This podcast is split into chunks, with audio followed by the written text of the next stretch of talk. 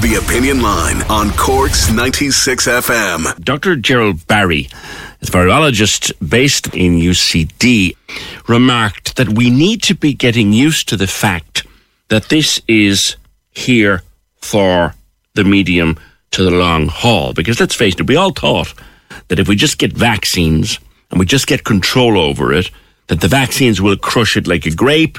That's what we all thought. This time last year, we were so looking forward to vaccines coming out. We're so excited about vaccines coming out. And we did honestly think at that stage that the vaccines would help to, to stamp it out. Now we know that that's not the case. Vaccines are brilliant. They're working. You, you, uh, your chances of getting very sick are so much less, but you can still get COVID and you can still pass it on. Uh, Dr. Barry joins me on the program. Good morning to you. Good morning. How are you, PJ? Good. You were right then, Gerald, and I suppose you take no satisfaction in, in knowing that you were right. But looking to the, the, the months ahead, what other things should we be thinking about? Well, I suppose, uh, you know, really from the start of this, I think we've been learning so much about this virus, but we've reached a point now where I think we have a really good comprehension about what this virus is, what it does, how it spreads, and how efficiently it spreads, how aggressively really it spreads in a population. And the frustrating thing is that we also know the measures that we could and should be putting in place that will give us the best chance to uh, allow us to come back to a kind of a somewhat normal life by controlling this as aggressively as possible. And I'm not talking about lockdowns, very far from it. I, I'm talking more about putting in place public health policies, um, you know, better testing, better tracking of the virus, all these kind of measures that people have been really screaming about, I suppose, from the mm. beginning, um, or at least in in recent times, that could and should be put into place um, on a kind of a governmental level that I think would allow us to live um, alongside this virus mm. because we're going to have to live alongside this virus. We're not going to be able to get rid of this thing, uh, as you say, in the short term. Definitely not. That's stark enough, though.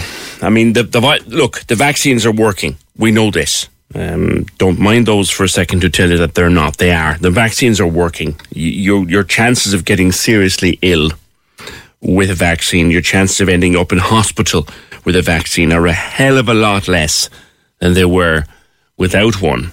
Uh, but the vaccines do not stop transmission, and the vaccines do not stop other things. They do stop you getting very, very seriously. And the, the only problem is we thought they would do more. We, we thought that we might be able to use these vaccines to crush it like a grape. That's not going to happen. Was it Delta changed that game, or was that always going to be the case? I think Delta had a huge impact on that, no doubt. I think we always we knew that vaccines would have a huge impact on protecting us against disease, but I think we hoped that it will also have a big impact on transmission. And in the face of the alpha virus, which was very aggressive but not as bad as Delta, the, it did seem to be having that impact. It's very, very hard for vaccines to be designed to stop transmission. So we kind of knew that from the start that this vaccine might stop transmission, but, uh, you know, it, that's a very, very hard thing to do. And we don't actually fully, really understand how to make a vaccine that will fully block transmission. So that was always kind of in our minds. It was kind of a hope, but it was never really believed that it would definitely happen. And the reality is, it doesn't stop transmission. And we know by about six months post your second shot that your ability to contract and transmit this virus is not far off a person that's unvaccinated. So, you know, that, that you kind of go back to square one a little bit from that point of view. And so what we need to do basically is not now go back to a, a point where we're relying on things like lockdowns, God forbid. But we need to be putting in place proper control policies that would actually help us um, keep a lid on this virus. So things like um, you know, proper testing, for example.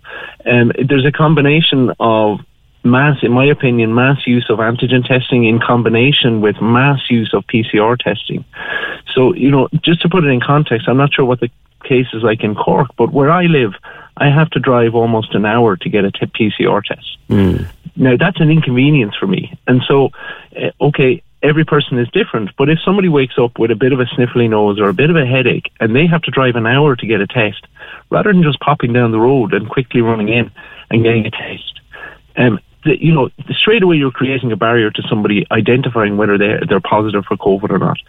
So that's a simple thing that could be done that mm. creates a convenience to testing. And we know that at the heart of this, the more we test, the more cases we pick up, the more likely we are to stop chains of transmission. Uh, how do you feel about keeping antigen tests at home, say in the fridge, and just doing one anytime you feel a bit ropey? No, I think antigen testing needs to be much much better than that. Actually, uh, like antigen testing as a once-off is good, but it's not really good enough. Antigen testing really should be used on a regular basis, on a like twice weekly basis, ideally, so that people kind of track uh, it, their health status effectively using antigen testing. Okay.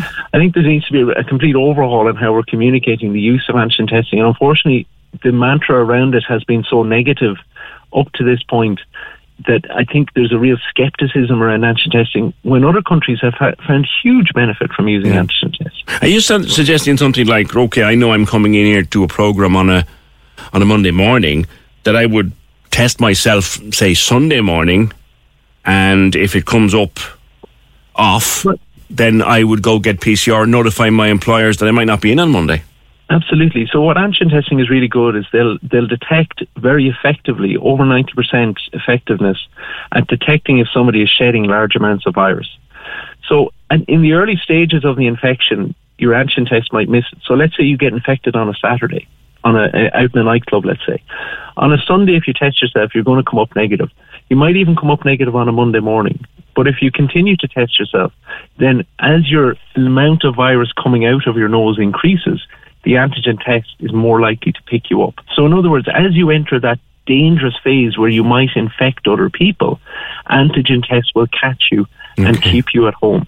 And so that's why antigen testing on a regular basis is very effective. As mm-hmm. a once off to tell you if you're infected or not, as I say, if you tested yourself on a Sunday, yeah. you probably come up negative and relying on that then to clear you for the week is yeah, not good I enough. should test again maybe on Tuesday.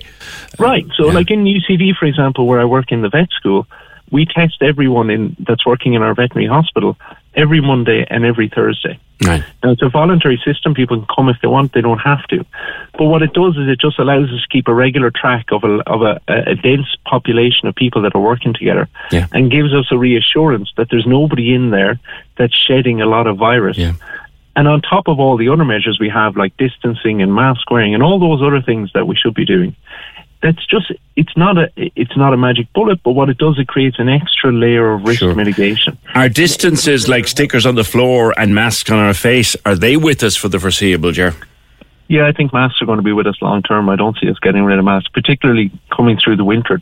Most definitely, I think in indoor environments with high rates of virus the way they are, I think it would not be a sensible idea to get rid of masks. We know that they're effective at reducing transmission. Um, and I think while virus is circulating at such high levels, it would be uh, brainless to get rid of them. I don't think.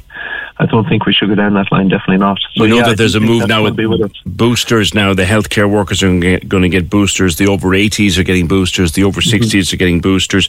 Will it eventually move down through all the age groups? And will we start vaccinating the children soon, or should we? Yeah, I think yes to both of those. Yeah, I, I would I would fully expect boosters to be rolled out across the population. Um, definitely before Christmas, I would think. And I think, yeah, it'll probably roll into the, the 5 to 12 year old group as well. You know, we know that kids transmit this virus and we know that the vaccine will help to protect them not only against illness, but also in the short term against transmission. And so to get us through the winter period at least, and to try and get control of this because we're not putting in place all those other measures that we could be putting in place. I think, in a way, we've been backed into a little bit of a corner by our current policies, and we we are going to have to return to boosters to try and solve that problem. Mm-hmm. And lastly, with regard to the schools, I had a, a, principal here on the programme yesterday passionately outlining to me the problems caused by taking the contact tracing out of primary school as simple as if a child tests positive now in one of his classes, he's not entitled to know unless a parent decides to tell him. That's crazy. Yeah, you know, it's amazing. I worked in contact tracing last year and, you know, there's a lot of training goes in, into it. There's a lot of kind of expertise involved in contact tracing. And we've gone from that now to um, every parent of a child in a primary school is suddenly a contact tracer. You know, because WhatsApp groups have become the medium through which people find out if, if children in their class are infected. Um, that's not the way things should work. You know, it really isn't. And I think there should be much better supports in schools, not only to help schools control spread within the classroom environment, but also policies in place to help uh, inform parents and keep them updated with what what is happening, you know, mm. in the local school. Uh, I think it's a. I think school schools have been put in a, an incredibly challenging position um, it, because of the policy of schools being safe. Schools and are safe. They're doing huge amounts of work to try and control this virus, but I think uh, policies could be put in place to help them an awful lot better. And the last problem that comes up, and I've parents who have a child or two children in school and one of them tests positive and they're out for a few days, like that's very hard on working families. Can we do anything to make it easier well, absolutely. Like, I mean, we know that kids don't transmit the virus as efficiently as adults. Okay, so if we take that as a principle and we say that, okay, if we take contacts, for example, this idea of taking them out of school for 10 days is just not a runner. It's too impactful on both the parents and the kids. So what you do is you come up with a happy medium. You employ testing to allow kids to go safely to school, but also to pick up kids that are potentially infected and or infectious. And so you allow them to go to school but you get them to do something like an antigen test every morning so that if they're shedding virus and are therefore potentially infectable or inf- able to infect other people, you stop them going to school because antigen testing will do that. I got you. I got you. You know, it's a pretty simple policy. And I, I suppose the key thing is antigen testing. I'm not saying it's a magic bullet. It isn't going to pick up every single case, but it'll pick up a lot more cases by doing it than we'll pick up by not doing it. All right. You know, and so the whole point is to try and reduce the overall burden. And all these little measures, like improving ventilation, like improving air filtration, like bringing in antigen testing, all those little things help to reduce the overall case burden. All right. And by not doing those, we get the result of what's happening now, which is cases are rising and we're turning to vaccines to try and solve the problem again. Okay. And that's a short term solution, I have to stress. That is a short term solution that in the long term is not going to be what we're going to be able to do every six months. It just oh. isn't. Okay. All right. Leave it there. And thank you, Dr. Gerald Barry, virologist based in Athlone who teaches at UCD. Cork's 96 FM.